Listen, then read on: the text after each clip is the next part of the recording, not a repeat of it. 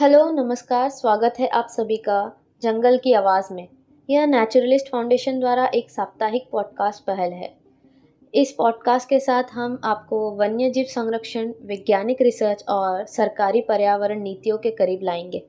मैं हूँ तृप्तिपाल। मैं हूँ चाहत यादव। और मैं अंजलि त्रिपाठी। आज हम जंगल की आवाज़ भाग एक में पहले जाएँगे उत्तर भारत में जहाँ हम बात करेंगे दिबांग घाटी के कंजर्वेशन पे आई संकट पर। फिर हम देखेंगे कैसे उत्तर भारत अभी भी हमें नई खोज से चौंका रहा है। आखिर में हम देखेंगे कि हमारे वन जीव यह लॉकडाउन में क्या कर रहे हैं। तो देर किस बात की? चलो, शुरू करते हैं। तो सबसे पहले W I I wildlife institute of India की रिपोर्ट के बारे में। दिबंग घाटी यह अपने आप में ही एक छिपी हुई रहस्य के साथ एक जगह है। यहाँ बहुत से अद्भुत लैंडस्केप्स और अज्ञात अन्य के प्रजातियाँ हैं। अद्भुत जानवरों के साथ, पहाड़ों की जीवन शैली के बाद शांतिपूर्ण लोग हैं, जो वन नदियों के बायोडाइवर्सिटी के साथ अपनी लाइफस्टाइल जीते हैं। इटालियन हाइड्रो इलेक्ट्रिक प्रोजेक्ट में अरुणाचल प्रदेश के दिबंग घाटी के बायोडाइवर्सिटी वाले जंगलों में दो लाख सत्तर हज़ार से अधिक पुराने पेड़ों को गिराया जाएगा।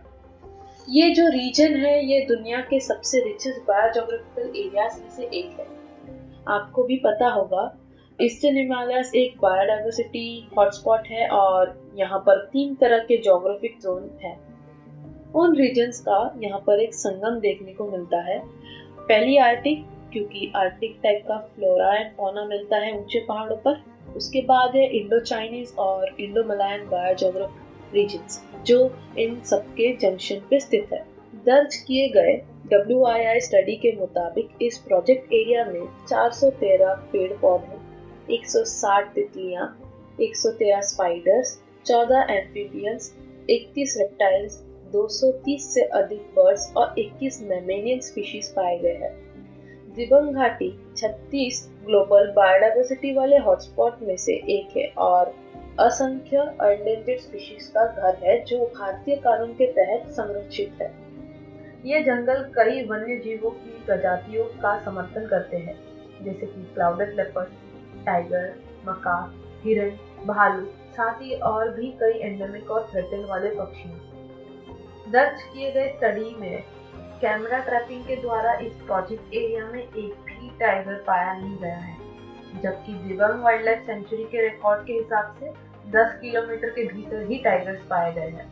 यानी कुल मिलाकर दिवंग घाटी के लोकेशन में कुल 12 टाइगर्स और 8 क्लाउडेड लेपर्ड्स पाया गया है।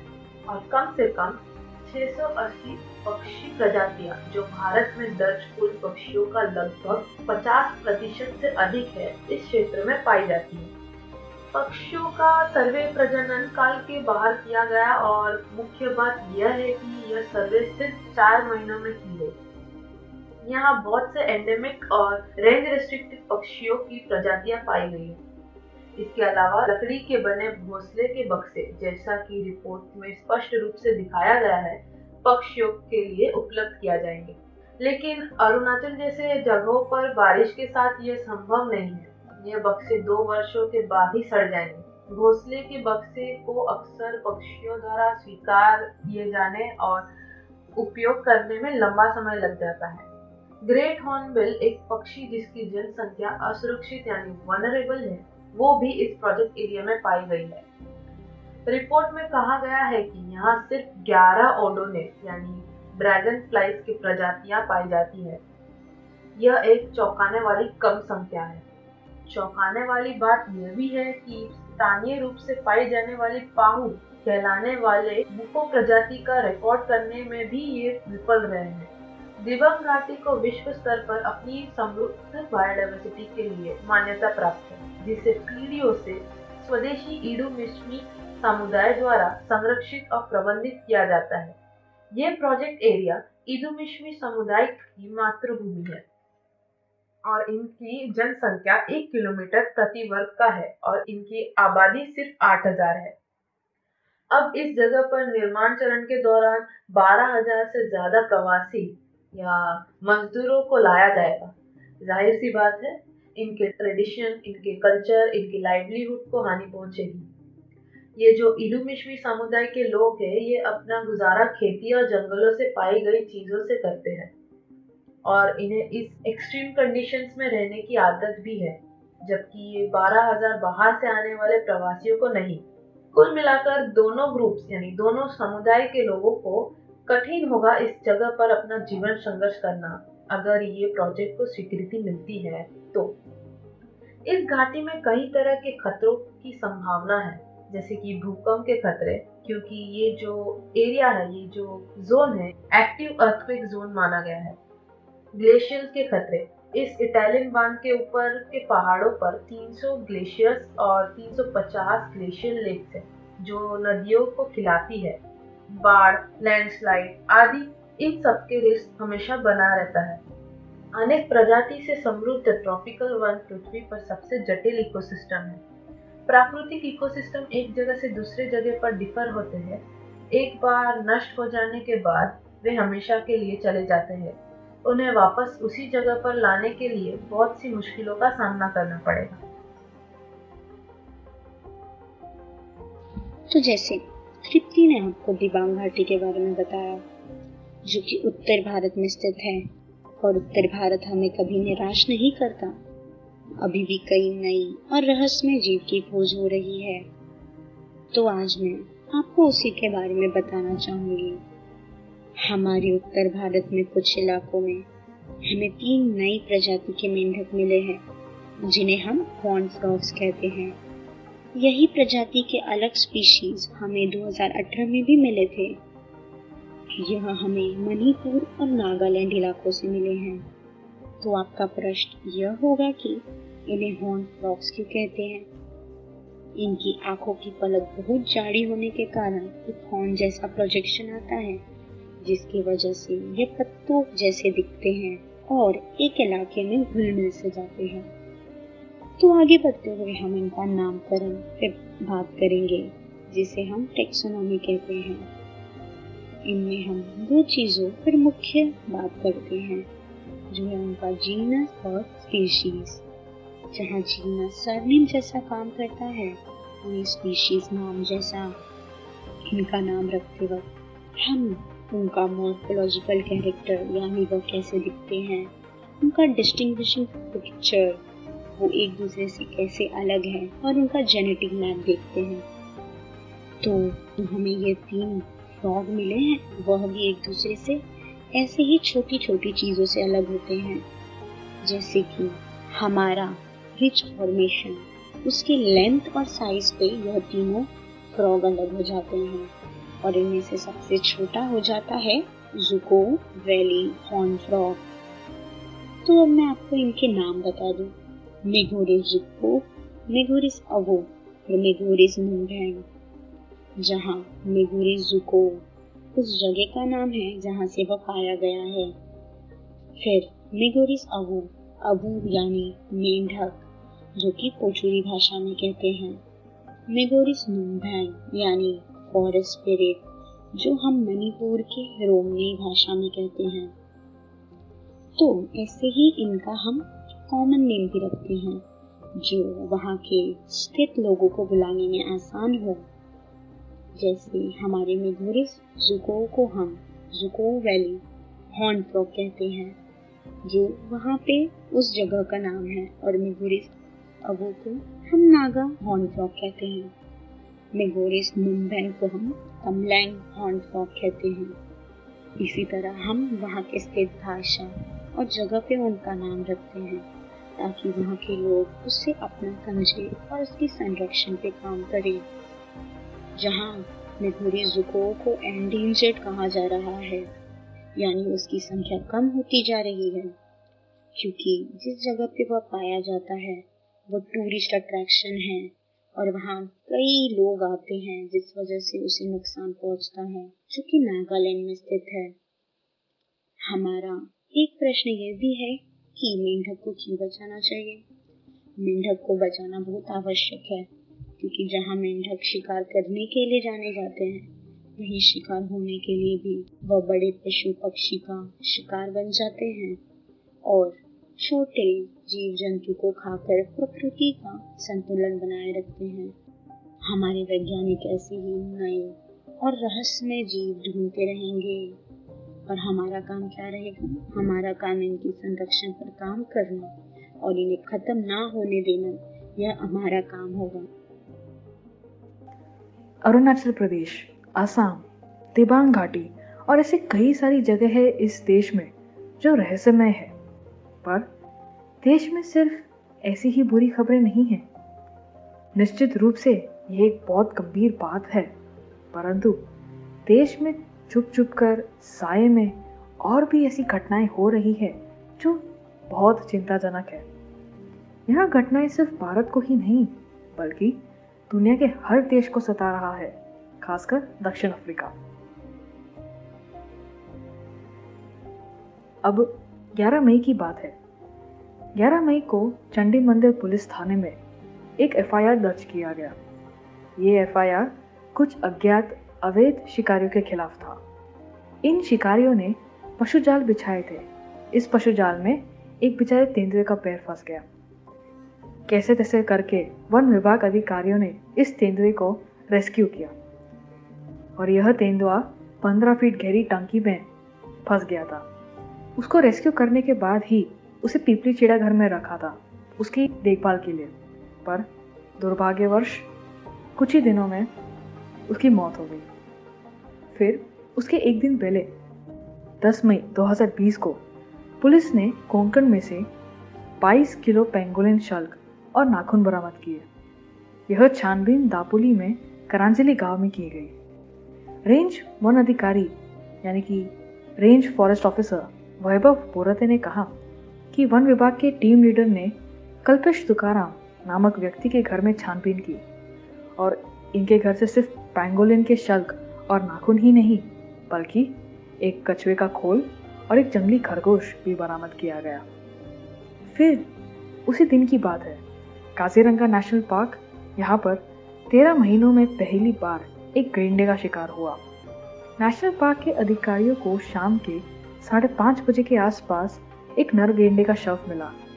यह शव दुआमेरी बील में मिला, जो कि नेशनल पार्क के आसपास है। इस शव का सींग गायब था, और यही नहीं, इस शव के आसपास आठ खाली बंदूक के कारतूस भी मिले।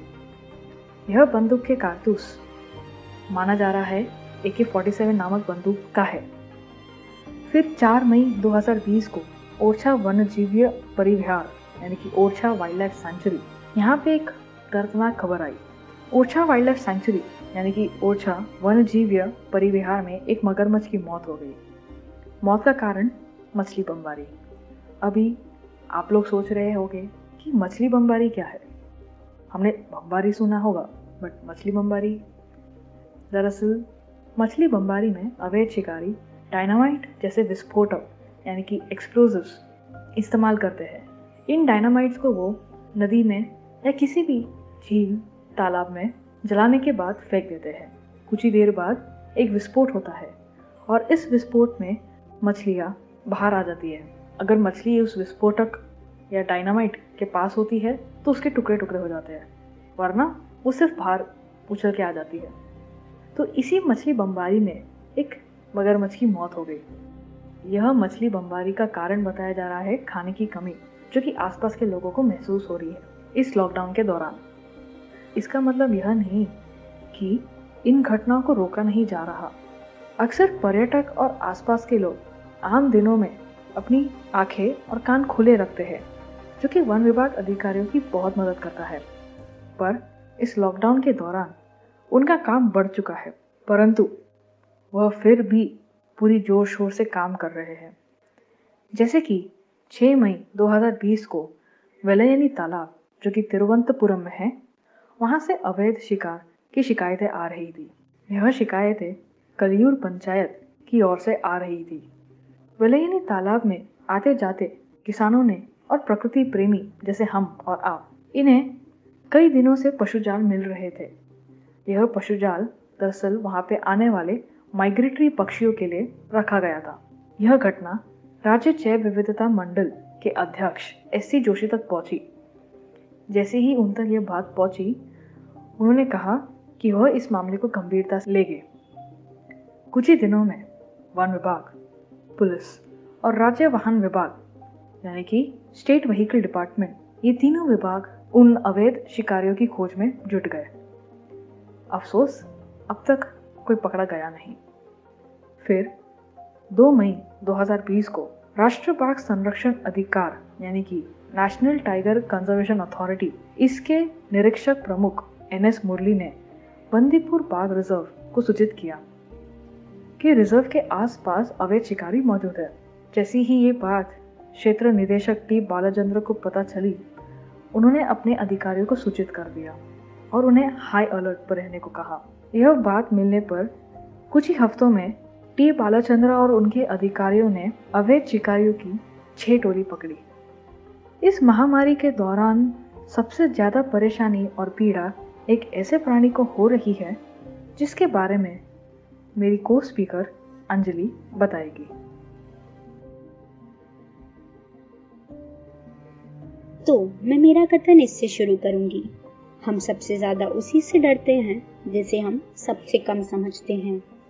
आज मैं आपको एक रहस्यमय और नाकाबिल समझने जाने वाले मैमल की बात करने वाली हूँ, जो एक चिन्ह है डर और अंधेरे का, और उनकी कहानियाँ अंधविश्वास और गलत धारणाओं से भरी हुई हैं। और यह मैमल उड़ता भी है। हाँ हाँ आपने सही समझा है। मैं चमगादड़ की बात कर रही हूँ। आश्चर्य की बात यह है कि करीब 20 परसेंट बैट्स हैं हमारे पूरे मैमल्स में से। करीब 1400 बैट की स्पीशीज पाई जाती है पूरे दुनिया भर में। पर करीब वन थर्ड स्पीशीज ही आई यानी international union for conservation of nature इन्होंने कंसिडर किया है और जिसमें से आधे थ्रेटेंड हैं या तो किसी के बारे में ज़्यादा डेटा ही अवेलेबल नहीं है, जिसके वजह से उनका पॉपुलेशन कम होते जा रहा है। हमारे इंडिया में भी डाइवर्स है इनका पॉपुलेशन करीब 128 स्पीशीज के बैट मिलते हैं इंडिया में। कुल नौ फैमिली है जो मेघालय में मिलती है और सिर्फ़ दो ही हैं जिन्हें हमने प्रोटेक्ट किया है। वैसे ही नेपाल में तीस स्पीशीज है जो कि अनप्रोटेक्टेड है और सिर्फ़ दो है जो प्रोटेक्ट की गई है। सेम पाकिस्तान के लिए भी है। तो हम गवर्नमेंट से यह कहना चाहते हैं कि धारणाएँ लाए और यह बैट्स को प्रोटेक्ट करें। आगे बढ़ते हुए, इन बैट्स पे आए हुए खतरों के बारे में मैं बताऊँगी, जो कि यह कोविड 19 के पीरियड से आया है। हमारे भारत में जगह जगह इन्हें नुकसान पहुँचाया जा रहा है। जैसे कि राजस्थान में स्थित लोहरगल में, वहाँ पर बैट्स को मारा जा रहा है। उनके बच्चों को भी मारा जा रहा है और उनके बाहर निकलने का स्थान बंद कर दिया जा रहा है। वैसे ही चूरू डिस्ट्रिक्ट में जो चमगादड़ मीटिंग करके इकट्ठा हुए हैं, उन्हें भी मारा गया है और कर्नाटका में वाइल्ड लाइफ के लिए काम करने वाले लोगों को कॉल करके ये बोला जा रहा है कि वह आए और जिस झाड़ पर चमगादड़ पाए जाते हैं उसे काट कर लेकर जाएँ और कट कर दें। क्या यह सही बात है? नहीं। हम मानते हैं कि इस समय हमें बहुत सारी गलत बातें पता चल रही है, पर यह हमारा काम है कि हम सही कथन के बारे में खोज करें। हमारे वैज्ञानिक कहते हैं कि करीब 64 साइंटिस्ट ने छह साउथ एशियन कंट्री में यह प्रूव किया है कि कोरोना वायरस बैट से नहीं फैलता। हाँ वह बैट से नहीं फैलता। और हर मैमल में अलग अलग तरीके के स्ट्रेन मिलते हैं वायरस के इंक्लूडिंग कोरोना वायरस पर वह सब सार सी ओ वी टू के नहीं हैं। हॉर्शू नामक बैट जो चाइना में पॉजिटिव पाया गया था कोरोना वायरस के लिए, उसमें भी हमें SARS C O V one strain मिला है, जो कि बहुत अलग है सार सी ओ वी टू से। करीब 30-40 साल से हमें यह वायरस मिला है बट इसने कभी भी मनुष्य को तकलीफ़ देना नहीं चाहा और नहीं दिया है। आपको यह भी पता रहना चाहिए कि जब हम बात करते हैं ओपन मार्केट की, जहाँ बहुत जानवर रखे जाते हैं और वहाँ से फैला होगा, ऐसा लोगों का मानना है, जिस वजह से वायरस को नया होस्ट मिला और वह फैलते गया। और सबसे पहला केस भी जो हमें मिला था, वह भी वेट ओपन मार्केट से ही था। और हम जो जानवर को बंद करके रखते हैं, उन्हें, उनके प्राकृतिक निवास से दूर रखते हैं। उसी वजह से यह बढ़ते जा रहा है। कारण तो यह है कि हम जब उनका निवास स्थान तोड़ रहे हैं, उन्हें स्ट्रेस दे रहे हैं और वाइल्ड लाइफ को बर्बाद कर रहे हैं, हम बहुत सारे बैरियर तोड़कर अपने आप के लिए ही संकट मोल ले रहे हैं। आपको यह भी बताऊँ मैं कि यह वेट मार्केट के वजह से बहुत सारे नुकसान भी हुए हैं। और जो हमारे बैट रिसर्च कम्युनिटी है, वह तो बहुत समय से बैट के बारे में पढ़ रहे हैं। और कैसे बैट हमारे ह्यूमन वेलफेयर और हमारी इकोसिस्टम के लिए सालों से काम कर रहे हैं, उसके बारे में भी वह बताते हैं। तो साउथ एशियन कंट्री में जो मेन पॉलिनेटर्स हैं, यानी जिसके वजह से हमें फ्रूट मिलता है, वह भी बैट्स हैं। झाड़ जैसे कि महुआ, कपोक इंडियन ट्रम्पेट फ्लावर च्यूरी कई झाड़ों के लिए हमारा बैट ही काम करता है। जिसके वजह से उसकी उत्पादन होती है और हमें फ्रूट्स मिलते हैं। वैसे ही इंडिया में मैंग्रोव्स के लिए पॉलिनेट करने का काम भी बैट करते हैं। बैट्स जो इंसेक्टिवरस है, जो इंसेक्ट्स को खाते हैं, यानी कीड़े मकोड़ों को, वह पेस्ट कंट्रोल का भी काम करते हैं बहुत सारी जगह। जैसे कि राइस और टी प्लांटेशन में, जहाँ वह पेस्ट को खा लेते हैं और कम कर देते हैं, और हमारा प्रोडक्शन अपने आप बढ़ जाता है। बेड्स हमारे लिए बहुत आवश्यक हैं, जो हमारे लिए इतना सब कर रहे हैं। हमारे पॉलिनेटर्स है वो इंसेक्ट्स को खा रहे हैं, जिसके वजह से हमें इतना अनाज मिल रहा है। और हम क्या कर रहे हैं? हम उन्हें मार रहे हैं। हम उनकी संख्या कम कर रहे हैं। एक कारण और एक गलत अफवाह की वजह से कि बैट्स के वजह से हमें कोरोना वायरस हो रहा है। आगे बढ़ते हुए हमारी सबसे मीडिया से यह गुजारिश है कि आप इतना ओवर सिंप्लीफिकेशन ना करें साइंटिफिक चीज़ों का, जिससे आप यह कहना चाहते हैं और कह रहे हैं कि कोविड 19 का मुख्य कारण बैट्स है, जहाँ गलती हम सब की है। हमारा वाइल्ड लाइफ पे जो हमने इतना इंक्रोचमेंट किया है, हम पोचिंग कर रहे हैं, जिसके वजह से यह इतना बढ़ रहा था और बढ़ रहा है। जिस पे हम बिल्कुल ध्यान नहीं दे रहे हैं, हम हमारी मीडिया इसके बारे में दिखा नहीं रही, जिस पे हमें ध्यान देना चाहिए। और बड़े लोग जो यह खुलेआम कह रहे हैं कि कोरोना वायरस का कारण बैठ है, उन्हें भी थोड़ा सर्च करना चाहिए और फिर जाके इस पे निर्णय लेना चाहिए। मीडिया को यह दिखाना चाहिए कि कितने सालों से बैट्स हमारे अर्बन लैंडस्केप में रह रहा है, कितने सालों से वह हमारे साथ रह रहा है। फ्रूट बैट जो हम अपने आजू बाजू के फीक के पीपल के झाड़ पर पाते हैं, वह उसे पॉलिनेट करता है। वो हम रोज़ देख सकते हैं, वह और कैसे उसकी संख्या बढ़ती जा रही है। हमें उन्हें मारने के जगह, उन्हें बचाना चाहिए। हम भी ऐसे कई जगह में, कई गुफाओं में ऐसे बैट्स पाए जाते हैं और हमें इन्हें बचाना चाहिए। मैं सोचती हूँ, इतनी बातें बहुत है आपको यह मानने पर मजबूर करने के लिए कि बैट्स गुनेगार नहीं, बल्कि गुप्त रक्षक है हमारे प्रकृति का। जैसा कि अंजलि ने कहा, मनुष्य ने केवल चमगादड़ों को ही नहीं, बल्कि उनके रहने के स्थान और जंगलों को भी नुकसान पहुँचाया है। दुनिया में हरी चादर का आवरण लगातार घटता जा रहा है। भले ही सरकारें पर्यावरण की रक्षा करने के लिए नई नई परियोजनाएँ लाती है, और करोड़ों पेड़ लगाने के बाद उनका देखभाल करना भूल जाती है इससे इतर हैरान करने वाली बात यह है कि भारत में अब प्रति व्यक्ति सिर्फ़ 28 पेड़ बचे हैं और इनकी संख्या साल दर साल कम होती जा रही है। समय रहते अभी भी नहीं चले तो मनुष्यों का अस्तित्व खतरे में पड़ सकता है। अन्य देशों की तुलना में वैश्विक अनुपात के मुताबिक भारत में सिर्फ़ 35 अरब पेड़ है, यानी कि प्रति व्यक्ति के लिए सिर्फ़ 28 पेड़। गौर करने वाली बात यह भी है कि हम दुनिया भर में हर साल करीब 15 अरब पेड़ खो रहे हैं। यानी कि प्रति व्यक्ति के अनुसार दो पेड़ से भी ज़्यादा का नुकसान हर साल हो रहा है। दूसरी ओर की तस्वीर यह है कि हम बहुत कम संख्या में पौधे लगा रहे हैं। नेचर जनरल के रिपोर्ट के अनुसार दुनिया भर में पाँच अरब पेड़ हर साल लगाए जा रहे हैं, जबकि हम हर साल दस अरब पेड़ का नुकसान उठा रहे हैं। वन एक सशरत नवीकरणीय संसाधन है जिसे पुनर्जीवित किया जा सकता है। लेकिन इसके स्थायी कामकाज को बनाए रखने के लिए एक निश्चित समय की आवश्यकता होती है। भारत में वन संसाधनों की गति में कमी पाई गई है, जो बहुत अधिक है। तेज़ी से औद्योगिकीकरण, शहरीकरण और अतिशोषण के परिणाम स्वरूप न केवल गिरावट आई है, बल्कि एक घबराहट दर के लिए वन कवर का स्थायी नुकसान भी हुआ है। इन सभी कारकों के पीछे प्रमुख चालक मनुष्यों की अनियंत्रित जनसंख्या वृद्धि है, जो लकड़ी और वन उत्पादों की मांग में नाटकीय वृद्धि की ओर जाता है।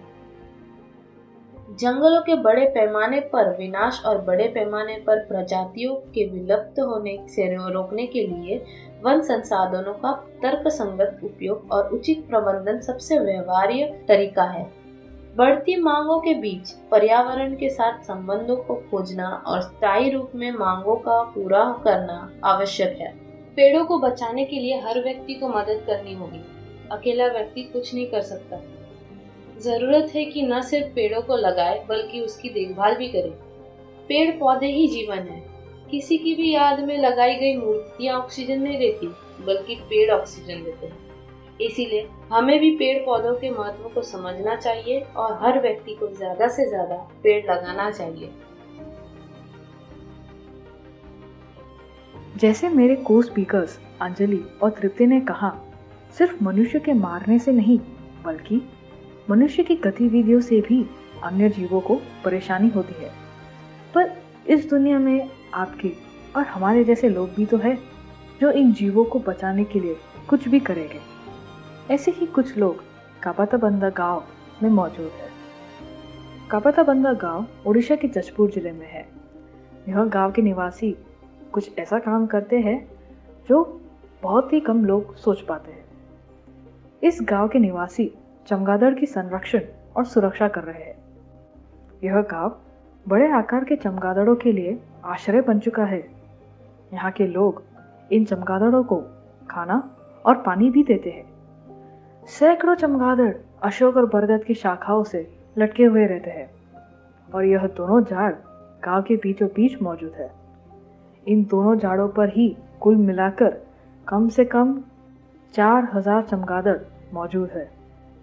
उपेंद्र साहू जैसे इस गाँव के निवासियों का भी यह विश्वास है कि चमगादड़ समृद्धि और अच्छी खबर की संकेत है। रेंज वन अधिकारी अभिराम जेना, इनके अनुसार यह गाँव एक छोटा चमगादड़ पशु विहार, यानी कि एक बैट वाइल्ड लाइफ सेंचुरी बन चुका है। गर्मियों के दिनों में गाँव के निवासी इनके ऊपर और इनके आसपास पानी का छिड़काव करते हैं। यह गाँव आसपास की जगहों में बहुत मशहूर हो चुका है। इस गाँव में पर्यटक के साथ साथ कंजर्वेशनिस्ट यानी कि वैज्ञानिक, भी इन चमगादड़ों पर रिसर्च करने आते हैं। वन अधिकारी इन चमगादड़ों के संरक्षण के लिए गाँव के निवासियों की हर तरह से मदद कर रहे हैं। सच में, अगर आप और हमारे जैसे लोग ना होते तो इनका क्या होता? इस महामारी के दौरान डॉक्टर, पुलिस और कई ऐसे नायक हैं, यानी कि हीरोज है, जिनके बारे में हर कोई बात कर रहा है। लेकिन वन अधिकारी ऐसे नायक है, जिनके बारे में शायद ही कोई बात कर रहा हो। ये वे है जो भारत के प्राकृतिक खजाने की रक्षा कर रहे हैं, जबकि हम सभी अपने घरों में बंद है। उन्होंने प्रकृति की रक्षा के लिए अपने घर परिवार को भी छोड़ दिया है। यह हमारा कर्तव्य, एक ज़िम्मेदारी बनती है कि हम उन्हें प्रोत्साहित करें एक्नॉलेज करें और उन्हें अपनी कड़ी मेहनत के लिए पर्याप्त क्रेडिट्स भी दें। अगली बार जब हम और आप उनसे मिले तो प्रकृति के प्रति उनके प्यार के लिए उन्हें धन्यवाद करें। निश्चित रूप से वन अधिकारी ऐसे लोग हैं जो हमारी रक्षा इन महामारियों से करते हैं। पर ये वे कैसे करते हैं, यह मेरी को स्पीकर तृप्ति बताएगी।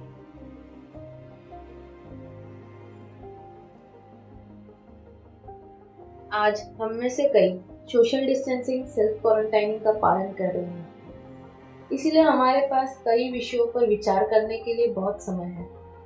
यह कोरोना वायरस 170 से अधिक देशों में फैल चुका है। कई देश वायरस को फैलने से रोकने के लिए शहरों को बंद करने से लेकर स्थानीय कारोबार बंद करने तक का दृढ़ निश्चय लिए है। लेकिन क्या वायरस फैलने से रोकने का यही एकमात्र समाधान है? जवाब है नहीं। फिर मनुष्य भविष्य में होने वाले प्रकोप को कैसे रोकेगा? इसका एकमात्र उपाय है प्रकृति की रक्षा। अब सवाल यह उठता है कि बीमारियों के फैलने से प्रकृति का क्या लेना देना है? मनुष्य ने बीमारियों का कारोबार तभी शुरू कर दिया था जब वन्य जीवों को पालतू बनाकर प्रकृति के साथ खिलवाड़ करने लगे, जो कि बहुत लंबे समय से चलता आ रहा है। वास्तव में 70 प्रतिशत से अधिक संक्रामक रोग वन्य जीवों से उत्पन्न होते हैं।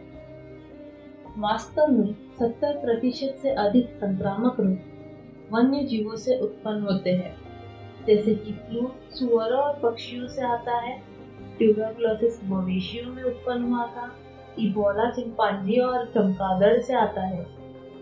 जूनोटिक वायरस जो जानवरों से मनुष्य में ट्रांसफ़र होता है और दिन ब दिन लोगों के लिए आम बात बनती जा रही है, जबकि हर साल इसके कारण लाखों मौत दुनिया भर में होती है।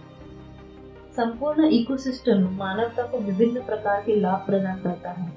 हालाँकि, वर्तमान परिस्थितियों में 10 लाख से अधिक प्रजातियों पर मानवीय गतिविधियों के कारण विलुप्त होने का खतरा छाया रहता है, जिसके कारण जानवरों को अधिक तनावग्रस्त या बीमार होने की संभावना है। यदि हम चाहते हैं कि एक और घातक महामारी को रोकें, तो यहाँ एक कदम है जिसे आप भविष्य की महामारियों को रोकने में मदद करने के लिए ले सकते हैं। विदेशी जानवरों की त्वचा पहनना बंद करें। कई सांप और छिपकली का शिकार किया जाता है जबकि दूसरे जानवरों को उनकी त्वचा और मांस के लिए पैदा किया जाता है और उनका व्यापार होता है। अक्सर इन जानवरों की चमड़ी जीवित अवस्था में ही निकाल ली जाती है। पूरे एशिया में रेप्टाइल्स और अन्य जानवरों की जीवित ही बाजारों में मांस और शरीर के अंगों के लिए बेचा जाता है, जिसमें नोवल कोरोना वायरस की उत्पत्ति हुई थी। इन बाजारों की गंदी परिस्थितियों में वायरस बैक्टीरिया और परजीवी कत्लेआम करने वाले मनुष्यों के अंदर आसानी से फैल जाता है। कभी कभी जानवरों को अपने खाली हाथों से संभालने से जानवरों के काटने और चोट पहुँचने की संभावना होती है। जब तक मनुष्य अपनी स्वार्थ के लिए जानवरों को पकड़कर उनकी त्वचा और मांस का व्यापार करेंगे, तब तक एक और महामारी का फैलने से कोई नहीं रोक पाएगा। हमें प्रकृति के साथ अपने संबंधों की फिर से कल्पना करने की ज़रूरत है। प्रकृति हमें समर्थन करने के लिए बहुत कुछ करती है। और इसके द्वारा प्रदान किए जाने वाले लाभों के बदले में हमें जो चीज़ें करनी चाहिए उनमें से एक यह सुनिश्चित करना है कि हम इसके रक्षा करें। अगर बचना है तो बचाना सीखो। खुद का ख्याल रखने के लिए प्रकृति का ख्याल रखना सीखो। तो जैसे कि आप जानते हैं कि नॉर्दर्न हेमिस्फीयर ने वसंत ऋतु में प्रवेश कर लिया है। उसी के चलते बहुत बड़ी संख्या में हमारे समुद्री कछुए समुद्र तट पर आ रहे हैं और घोंसले बना रहे हैं। विभिन्न देश जैसे कि यूएस, थाईलैंड, ब्राज़ील और इंडिया में समुद्री कछुए पाए गए हैं। ऐसा लगता है कि समुद्री कछुए ही इस लॉकडाउन का फ़ायदा ले रहे हैं। जो समुद्र जीव मुश्किल समझते हैं भीड़ भाड़ वाली समुद्र पर आना और अपना घोंसला बनाना वह अब बड़ी संख्या में दिख रहे हैं। वो भी दिन के समय में। हाँ हाँ दिन के समय में। ये बहुत आश्चर्यजनक बात है कि हमें दिन के समय में भी कछुए मिल रहे हैं, अंडे देते हुए। यह बात है ओडिशा में स्थित ऋषकुल्य बीच की, जहाँ सात साल बाद दिन के समय कछुए पाए गए हैं, अंडे देते हुए। हालाँकि इस साल कछुओं का आने का समय थोड़ा लेट हो चुका है, बारिश की वजह से। वह फैब के तीसरे हफ़्ते से लेकर मार्च के 21 तक उन्होंने अंडे दिए।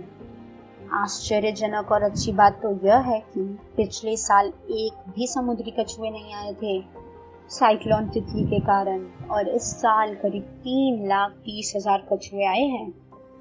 जो हमारे समुद्री कछुए हैं, उनका जो ब्रीडिंग सीज़न होता है, वह नवंबर से लेकर मई तक होता है, जिसमें वह मेटिंग करते हैं, अंडे देते हैं और उनके बच्चे बाहर आ जाते हैं। यह सब कार्यक्रम हो जाता है। एक समुद्री कछुआ करीब 100 से 150 अंडे दे सकता है। वह भी केवल एक घंटे में। कितनी बड़ी बात है ना ये? जब लॉकडाउन और कछुए के आने का समय सेम हो गया तो फॉरेस्ट कर्मचारियों ने उसका फ़ायदा उठाया। क्योंकि अब उन्हें टूरिस्ट का ध्यान तो नहीं रखना, बस कछुओं को देखना है और उन्हें ऑब्ज़र्व करना है। तो हम आगे बढ़ते हुए चलते हैं और एक जगह पे जो टोटल का मुख्य स्थान है नेस्टिंग के लिए, वो है ज़ाहिर माथा। ज़ाहिर माथा मरीन सेंचुरी इस जगह करीब चार लाख ऑलिव रिडली टर्टल ने अंडे दिए। मार्च चौदह से इक्कीस तक। दोनों जगह का मिला ले तो करीब आठ लाख टर्टल आए थे हमारे उड़ीसा के बीच पर, अंडे देने और आराम करने। तो आगे बढ़ते हुए हम चलेंगे महाराष्ट्र की ओर। जहाँ कोविड 19 के चलते टोटल फेस्टिवल कैंसिल कर दिया गया हर साल वेलास और अंजार में जो दो गाँव हैं, रत्नागिरी डिस्ट्रिक्ट में, वहाँ हम यह फेस्टिवल का आयोजन करते हैं। यह फेस्टिवल हमारे दूसरे राज्य के टूरिस्ट और अब्रॉड के टूरिस्ट दोनों को ही बहुत पसंद है। इस फेस्टिवल में विभिन्न जगह से लोग आते हैं यह नेस्टिंग देखने। करीब डेढ़ सौ से दो सौ मादा कछुआ आती है चौदह साइट पे, जो कि रत्नागिरी डिस्ट्रिक्ट में स्थित है। इस साल हमें यह फेस्टिवल कैंसिल करना पड़ा। और इसका कारण यह है कि अगर हम बाहर से लोगों को आने देंगे तो यह वायरस का बढ़ने की संख्या बढ़ जाएगी और इससे हमें ही नुकसान होगा और वहाँ पे रहने वाले आदिवासी और लोगों को। और अगर यह टर्टल भी उनके संपर्क में आ गए तो क्या उन्हें भी यह नुकसान हो सकता है? क्या उन्हें भी यह वायरस पकड़ सकता है? इसका जवाब अभी तक हमें नहीं मिला है। तो यही बेहतर होगा कि हम इसे कैंसिल कर दें। और कई जगह पे जहाँ कभी भी नेस्टिंग साइट नहीं थी, वहाँ से भी खबरें आ रही हैं कि टर्टल वहाँ पे आके अंडे दे रहे हैं। और हमारे बीच के जो मैनेजर हैं, जो वहाँ के लोकल कम्युनिटी के लोग हैं, वो यह ध्यान रख रहे हैं कि ये जो बच्चे हैं वह आसानी से समुद्र में जा पहुँचे। हालाँकि इस समय उन्हें ज़्यादा दिक्कत नहीं होगा, क्योंकि ना मछुआरे हैं बीच के ना ही टूरिस्ट तो वह फटाक से आराम से बीच में जा सकते हैं। तो मेरा आप सबसे भी यही निवेदन है कि आप सब भी घर पर रहें और सुरक्षित रहें। धन्यवाद। मुझे आशा है कि आप सभी को यह पॉडकास्ट पसंद आया होगा। हम हर हफ़्ते ऐसे पॉडकास्ट करते रहेंगे। कृपया अपडेटेड रहने के लिए हमें लाइक शेयर और सब्सक्राइब करें या फॉलो करें। कृपया हमारी युवा टीम के प्रति प्रशंसा प्रकट करने के लिए हमें पेट्रिन पर समर्थन करें, जो इस तरह की सूचनात्मक प्रकरण का निर्माण और प्रदान करते हैं। लिंक वर्णन में वर्णित है। धन्यवाद और मिलते हैं अगली बार।